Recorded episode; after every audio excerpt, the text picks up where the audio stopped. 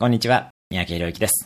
億単位の借金を負った知り合いの経営者は、毎日ホラー映画を見て借金を返済したとのことでした。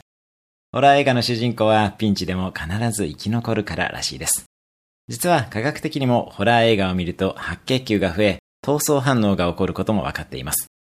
経営者はホラー映画を見ましょう。でも僕は怖いからやめておきます。ホラー映画もいいですし、やはりストーリーで人は動かされます。なので、リーダーならば、たまには映画を見て小説を読みたいですね。自分の喜怒哀楽を動かすと同時に、他者の喜怒哀楽の動かし方を学べるのが映画や小説です。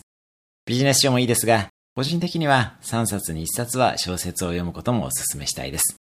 私はビジネス書の著者でもありますが、シナリオライティングの学校にも通ったことがあります。また、小説を読み、文字情報を映像化して感情まで動かすというのは人間特有のものすごい技であり、脳にとってもめちゃめちゃいいです。小説を読むことは脳の活性化と刺激、想像力と創造性の促進、感情の理解と共感力の強化、ストレス軽減とリラクゼーション、語彙力と文脈理解の向上、集中力と注意力の強化などいいことずくめです。脳にとっては自分で経験することと映画や小説を読み、追体験することは同じような側面や効果があります。